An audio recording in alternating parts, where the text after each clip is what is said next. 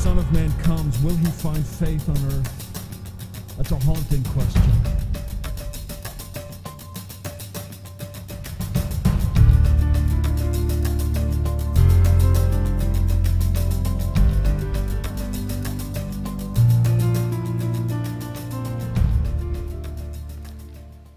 I will tell you that as I was preparing for uh, this morning, that uh, you go through the process, you do the language study, you read the text in Greek, and uh, you see where the relative clauses are and what modifies what so that you have a good handle on the flow of the thought in the original text. And, and you do your historical study, your Old Testament background study. And uh, this is a passage that is very rich in all those kinds of things. And so uh, uh, the, the, the direction that I was going in was a, a sort of an, an academic direction uh, where we would just look at the text and, and we would just talk about those things and, and the meaning of it, and we would uh, exposit those and sing a hymn and then go home. Uh, the problem with reading scripture that way is that you miss so much, and so when you go back and you start to read it prayerfully, you start to hit all kinds of um, stop signs. Stop and listen. Stop and hear what the Spirit is saying through the Scripture. And so this morning, I want for us to read the text together uh, more that way. Now, uh, let me tell you where I, I plan to end up. Uh, if um, all goes as planned, but if it goes according to the Spirit, we might do something else. But, um, but where we're going to wind up is that as a believer in Jesus Christ, you are being uh, fashioned and worked into the spiritual building, which is God's house. And that as a believer in Jesus Christ, you're being brought into the church, if you will, that you would be the habitation of God's praise and glory in your life.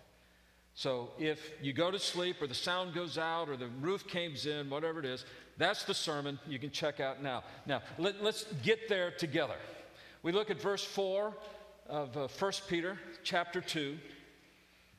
Peter starts out, he says, As you come to him, and folks, this is when it happened. You're just reading, as you come to him. Well, it's very clear what he's talking about. As you come to Jesus, he's going to talk to something, but as you come to Jesus, and as you look at those words, in my life, I have never come to Jesus except that he came to me first. Whenever I have come to Him, turned to Him, been drawn to Him, it has always been because He first has come to me. He first has been at work in my life. He first has prepared that moment. He first has changed the heart, changed the thinking, changed the inclination within me so that I would be drawn to Him. And so I have never come to Jesus until, uh, except that He came to me first. This, this is what happened when I was saved. I was an eight year old boy. Even then, a great biblical scholar. But uh, if you can imagine, but I, I, gave everything that I knew about myself to everything that I knew about Jesus Christ. All I knew was that He was the Savior, and I needed to go forward, shake the preacher's hand, and be baptized. Now, I believe that God honors the faith of a child. I believe that God expects, expects the faith of a child to grow uh, throughout your life. I, I, believe that God expects the faith of a child to be not just a momentary thing where you can check off that box so that when finally you're dead, gone, and they're doing your funeral, somebody can say, Well, I think he was baptized back there sometime. That's the best they can do about your life of faith. But rather, the faith of a child is to grow in the grace of God.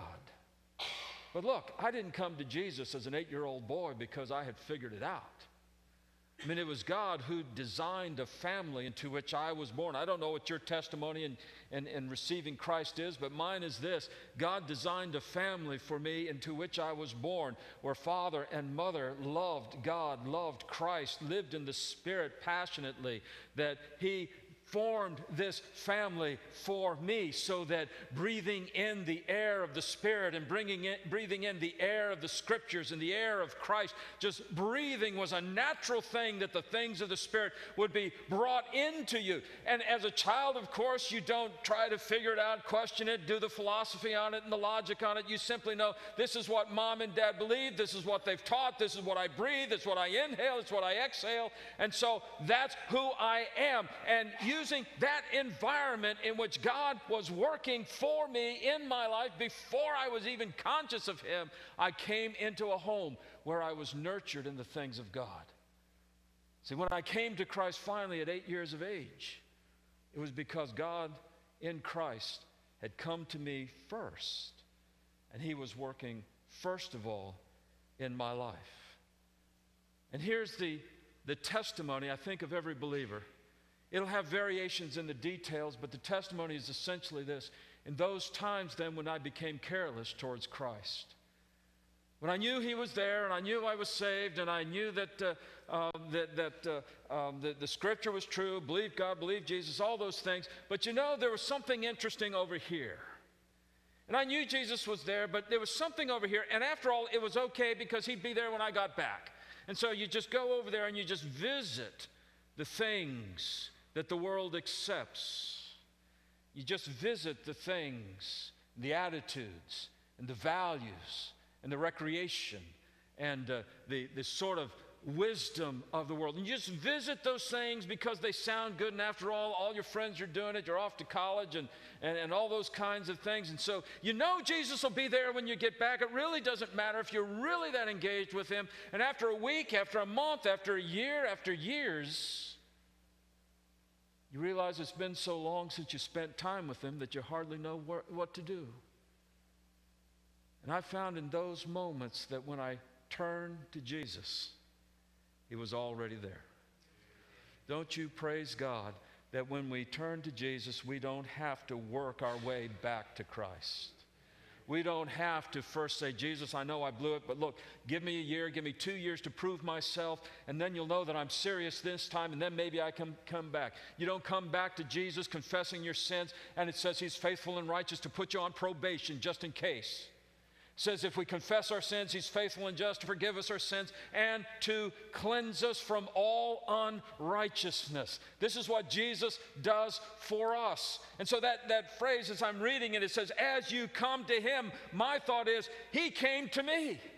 And it's only the grace of God that I turn to Him. It's the work of the Holy Spirit that I turn to Him. So I see grace just flooding this introductory phrase to this verse. I see the grace of God just, just infusing every aspect of it. The other part of it is, it's not just, you know, when you start to be neglectful and you walk away from Him, that you find out He's been walking right behind you, waiting for you to turn around.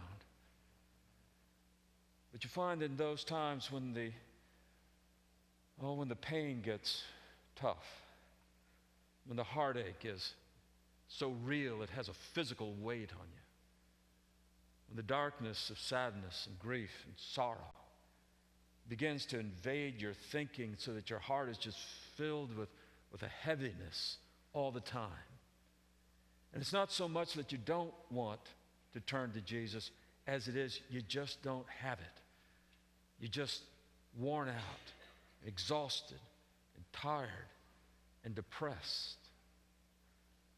My experience is this the moment you turn just a little bit towards Jesus, He's already there. He never left you. Maybe because of what happened in life, you couldn't see Him, but He could always see you. And He always knew what was going on. And in those moments when you cried out in the darkness of the night, you know, why, oh Lord?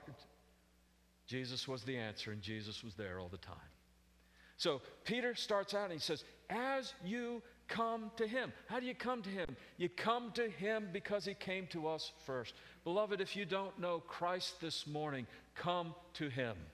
If you don't know Jesus Christ as your Lord and Savior, come to Him. If Jesus has become just a concept in your thinking and that faith in Christ that, with which you launched out in the spiritual journey with such enthusiasm, and now that faith has grown indifferent and cold, come to Him.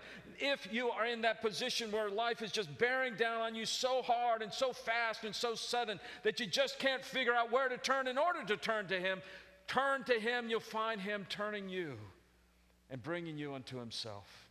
Oh, this is the grace of God that when you come to Christ, he's there because he was pulling you all along, all along. So that's where we are. That's, that's where we start. That's, that's the beginning point. So Peter says, in that process, in that spiritual journey, beginning with salvation, moving through the, the life of, of growth, the life of sanctification, if you will, but the life of, of growing in knowledge and growing in commitment and growing in love and devotion for Christ. As you come to Him and you continue that, that process of coming to Him, as your life is defined by being focused on Christ and coming to Him, here's who you find. Coming to Him, who is He? He is a living stone. He is a living stone. See, the world has a lot of dead stones. A lot of dead stones. It has a dead philosophy. The world has uh, a dead philosophy of self, a, a, philosophy that says, well, you need to take care of yourself. You need to put yourself at the center sometimes.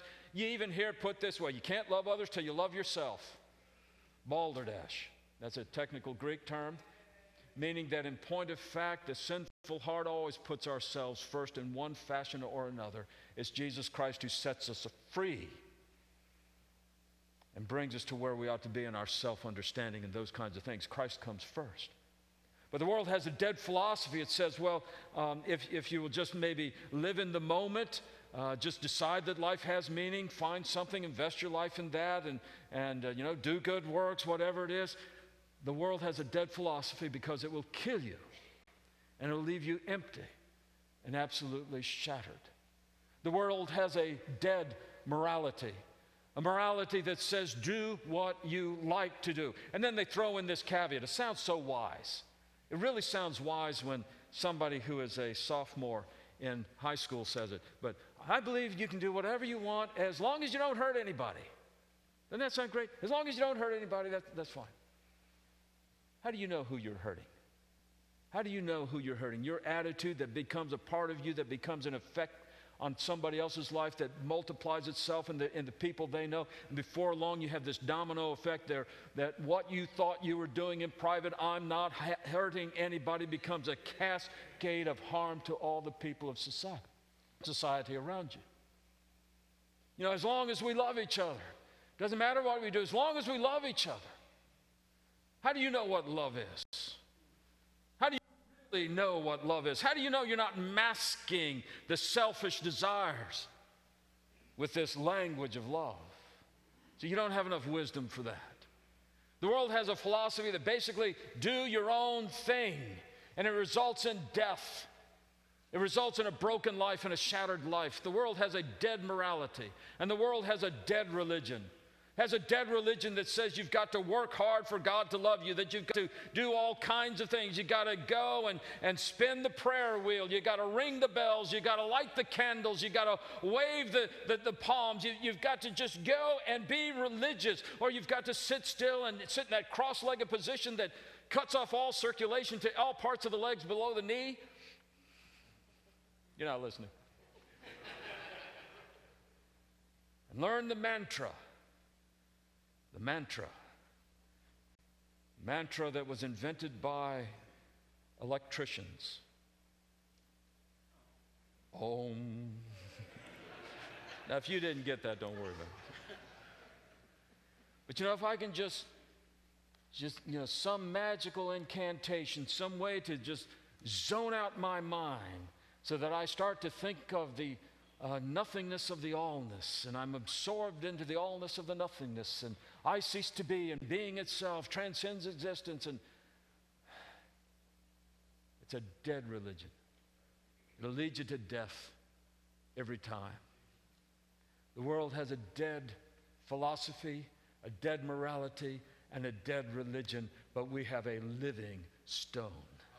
We have a living stone in Jesus Christ. You know what the gospel is? We've talked about this before. It's just got four main parts. God sent Jesus, you killed him, God raised him, repent. That's the gospel. God sent him, you killed him, God raised him, repent. And it is that line there God raised him from the dead, upon which it all hangs that Jesus Christ is alive. The resurrection is not some nice metaphor for new life after wintertime, springtime, after the rain, the rainbow. The resurrection is God bringing his son to life, conquering death, emptying the grave. This Jesus who died on the cross from us by the power of the Holy Spirit, declared to be the Son of God by the resurrection from the dead. Our Savior is a living Savior. He has ascended into heaven. He sits at the right hand of the Father. He makes intercession for us. He is alive. We come to a living stone. This is an amazing thing. I hope you understand that. I mean, this, this radically transforms the whole concept of what it means to be a Christian.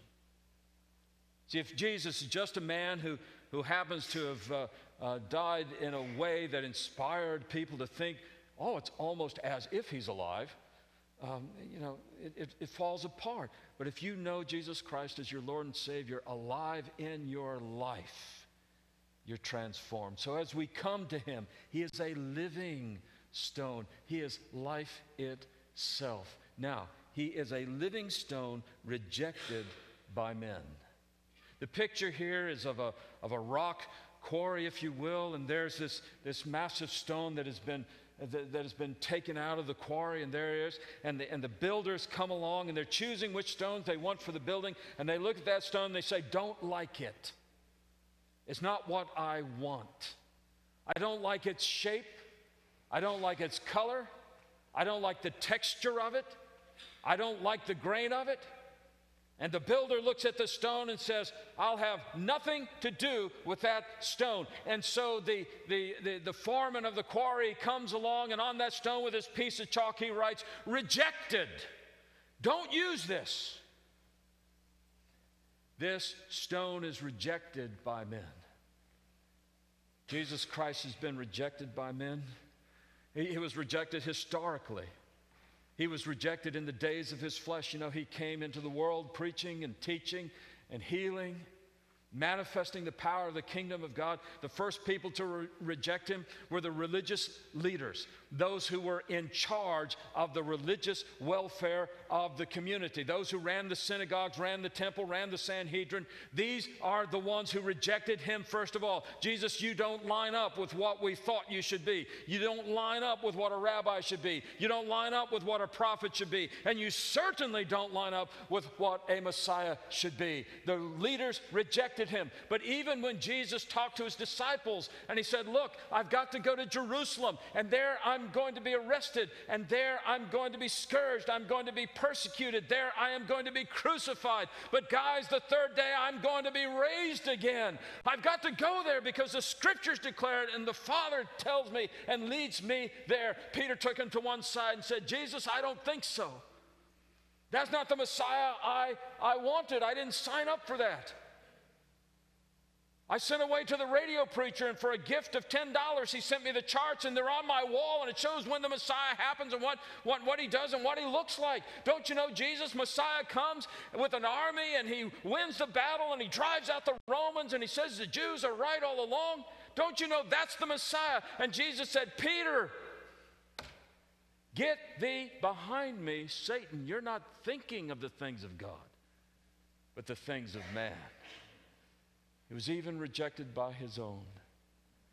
And when he died on the cross, save for a few brave souls at the foot of the cross, he died alone.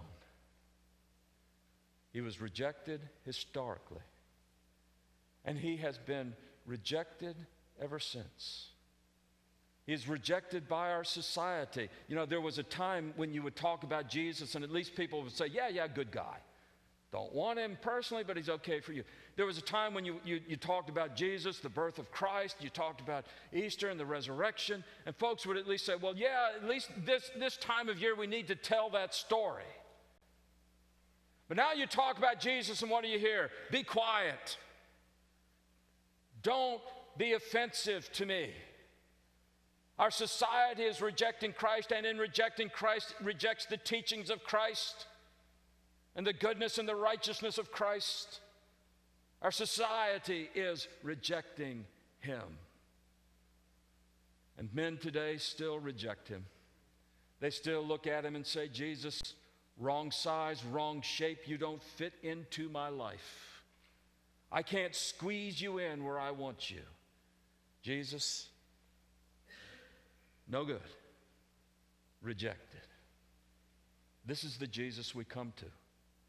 This is why we are aliens in a strange land. This is why we live in a world that is not our home. This is why we are exiles on a journey to the promised land, and we're not there yet. Rejected by men, but in the sight of God. I mean, it's a pretty clear dichotomy here. In the sight of men, in the sight of God. This is, this is the God side of the church. You folks are lost. That's okay. At 8:30, these were the sick people. But in the sight of men, you, know, you can care what people think. You can care what the world thinks. You can base your life on the common sense wisdom of the world, rejected by men, but in the sight of God, it seems to me I should, ought to, and am better off if I care more about what God thinks than about what man thinks.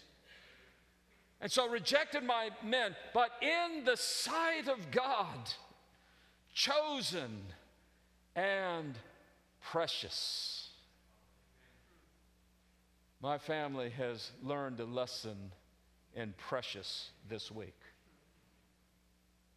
We have learned a lesson in what it means to look at a precious son and a precious grandson and daughter in law. We've learned a lesson in what it means to have someone so precious to you. It hurts. And Jesus Christ is precious to the Father. Jesus Christ is precious to the Father. The Father loves the Son from all eternity. The Father has given glory to the Son from all eternity. The Father has declared that this, declared that this is the King of kings and the Lord of lords from all eternity. The Father has declared that this will be the sacrificial lamb. This will be our Passover. This will be the one who dies for lost humanity. He has declared that before the foundation of the world from all eternity. The Father has declared that this Son, Jesus Christ, is precious in the heavens and precious on earth, that He is precious to the Father, precious to the angels, and to those those of us touched by the grace of God, He is precious to us.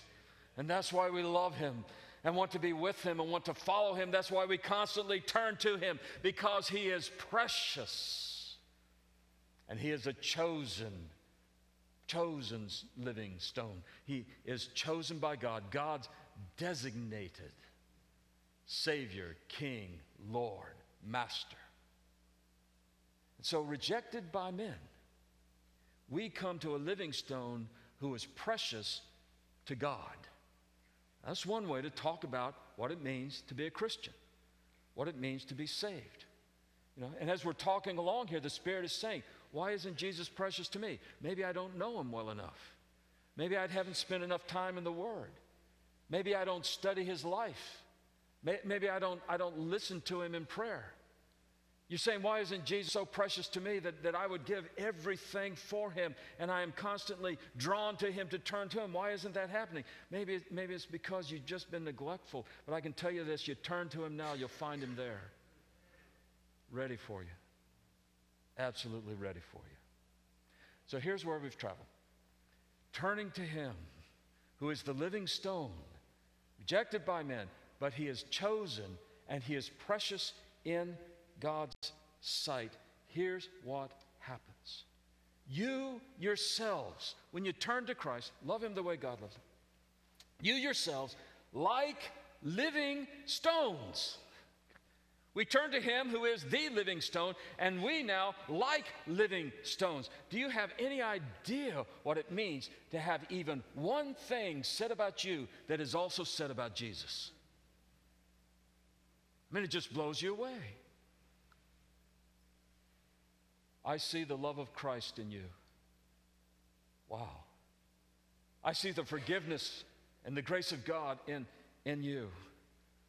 Amazing. I see the willingness to wash feet in you. Fantastic. What would you give for someone to say that they see something of Jesus in you? Peter says, We come to the living stone, and then God uses us like living stones. See, this, this ties into what Paul talks about in Romans 8. He says, Look, this is your destiny. It is your predestiny because in Christ you have been predestined to be conformed to the image of God's dear Son. That's God's plan for your life, to make you look more and more and more like Jesus every day. And here Peter says, You come to the living stone, and God, like living stones, you yourselves, like living stones, what's happening to you, you are being built up as a spiritual house. What kind of house is this? Well, it's a little two story Georgian front with, no. It's the house of God, it's the temple. Think of the temple, you think back to the tabernacle in the wilderness. There, God's people were, were traveling through the wilderness, getting out of Egypt, getting to the promised land. It turned out to be quite a process. And uh, as, as they're traveling, at one point, God says, Moses, I want you to create a, a tabernacle for me, a tent. it's, it's got to be portable because the people are on the move. But this is going to be the focal point for meeting with me. This, this is going to be the focal point for my presence among the people. Look, everybody knows God doesn't dwell in a building made with hands, and certainly not in a tent made with hands. That wasn't the point. God wasn't saying, I'm only going to be there. He said, but the, you know, to, to bring the people together and to focus their attention, that they would gather and assemble and worship, praise, and, and sacrifice and confession, all those things.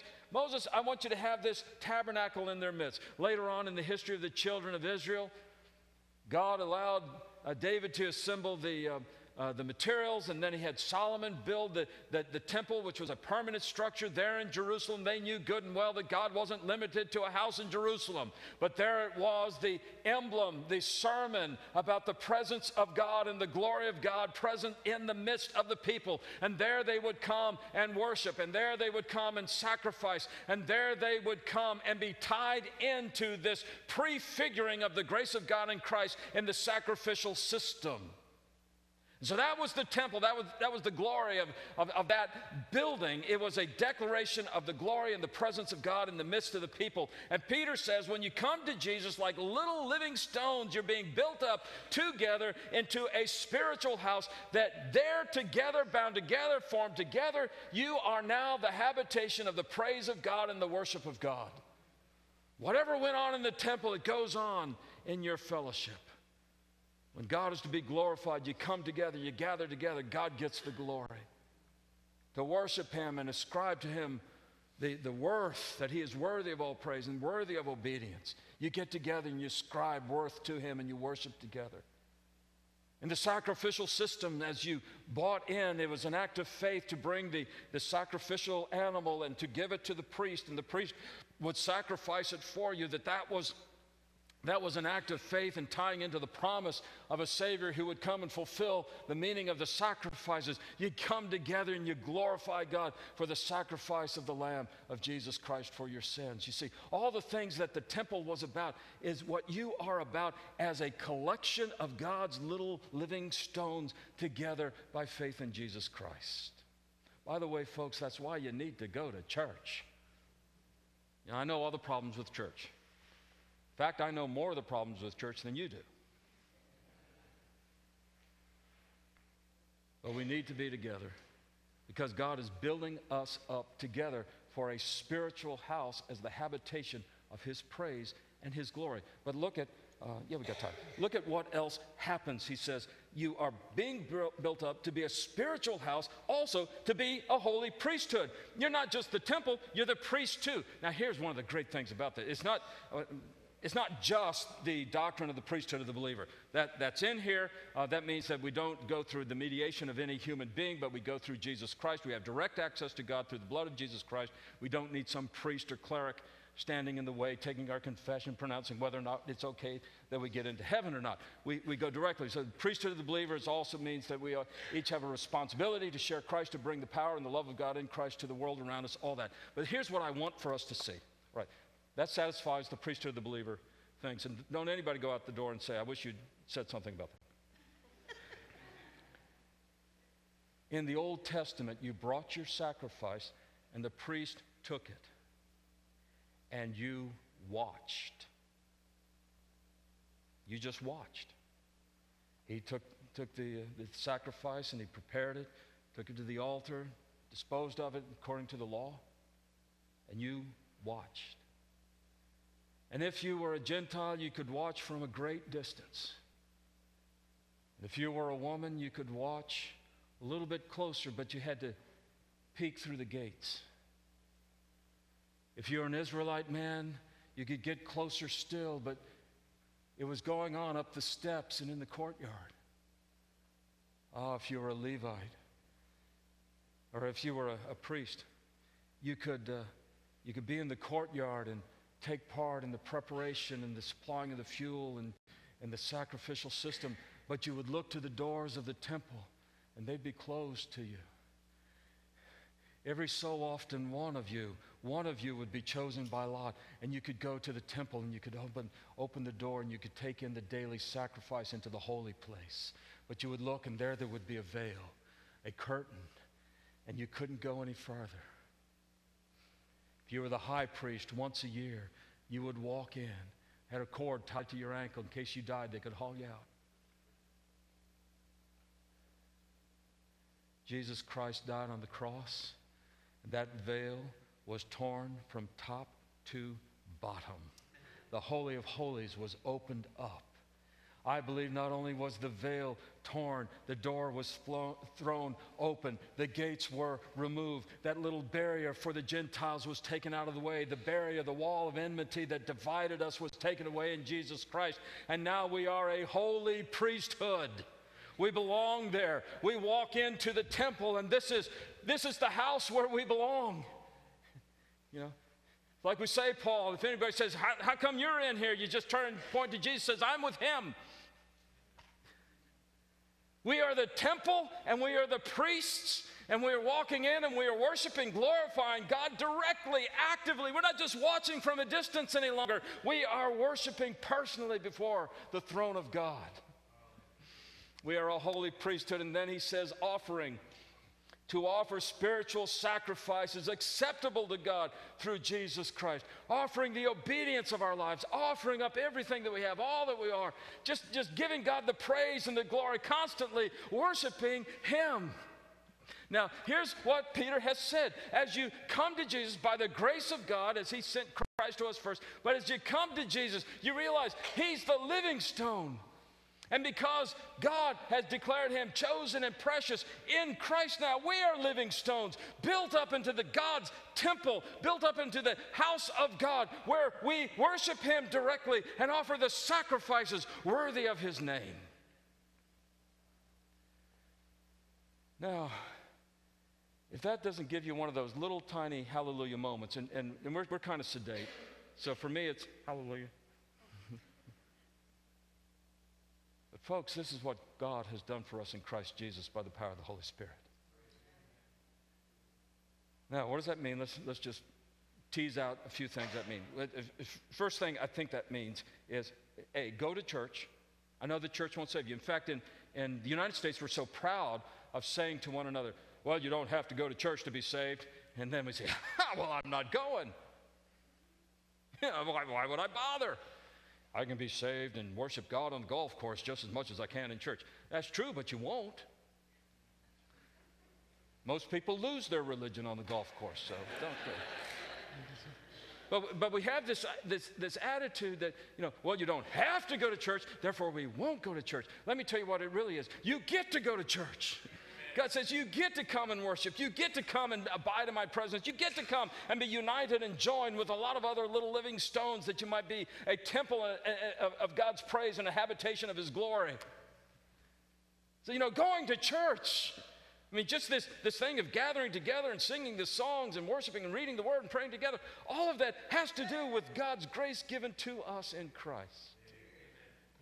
See, go to church. I think the second thing I, I would tease out of that is keep coming. And um, Peter says, as you come, you know, in that process of coming, as you come, here's what happens. Again, it's the work of God's grace and it's the power of the Holy Spirit, and we're sunk without, without Christ coming to us first. But you know, the response that the Holy Spirit works in our hearts is to keep coming, keep coming, keep coming, keep coming. You know, keep walking in the Spirit and the power of the Spirit that He would be glorified. And I suppose the third thing I would say is don't forget to thank Him. How often do we take the graces of God for granted? How, how often is it that you know, we, we look at the magnificence of what God has done for us in Christ and we yawn, we doze off, uh, we go do something else, we get distracted. My desire for you this morning is that you would have that longing and that desire, that passion for Christ, that you would constantly turn to Him and come to Him. That you might worship and adore the Father through the Son by the power of God's Holy Spirit. Let's pray together.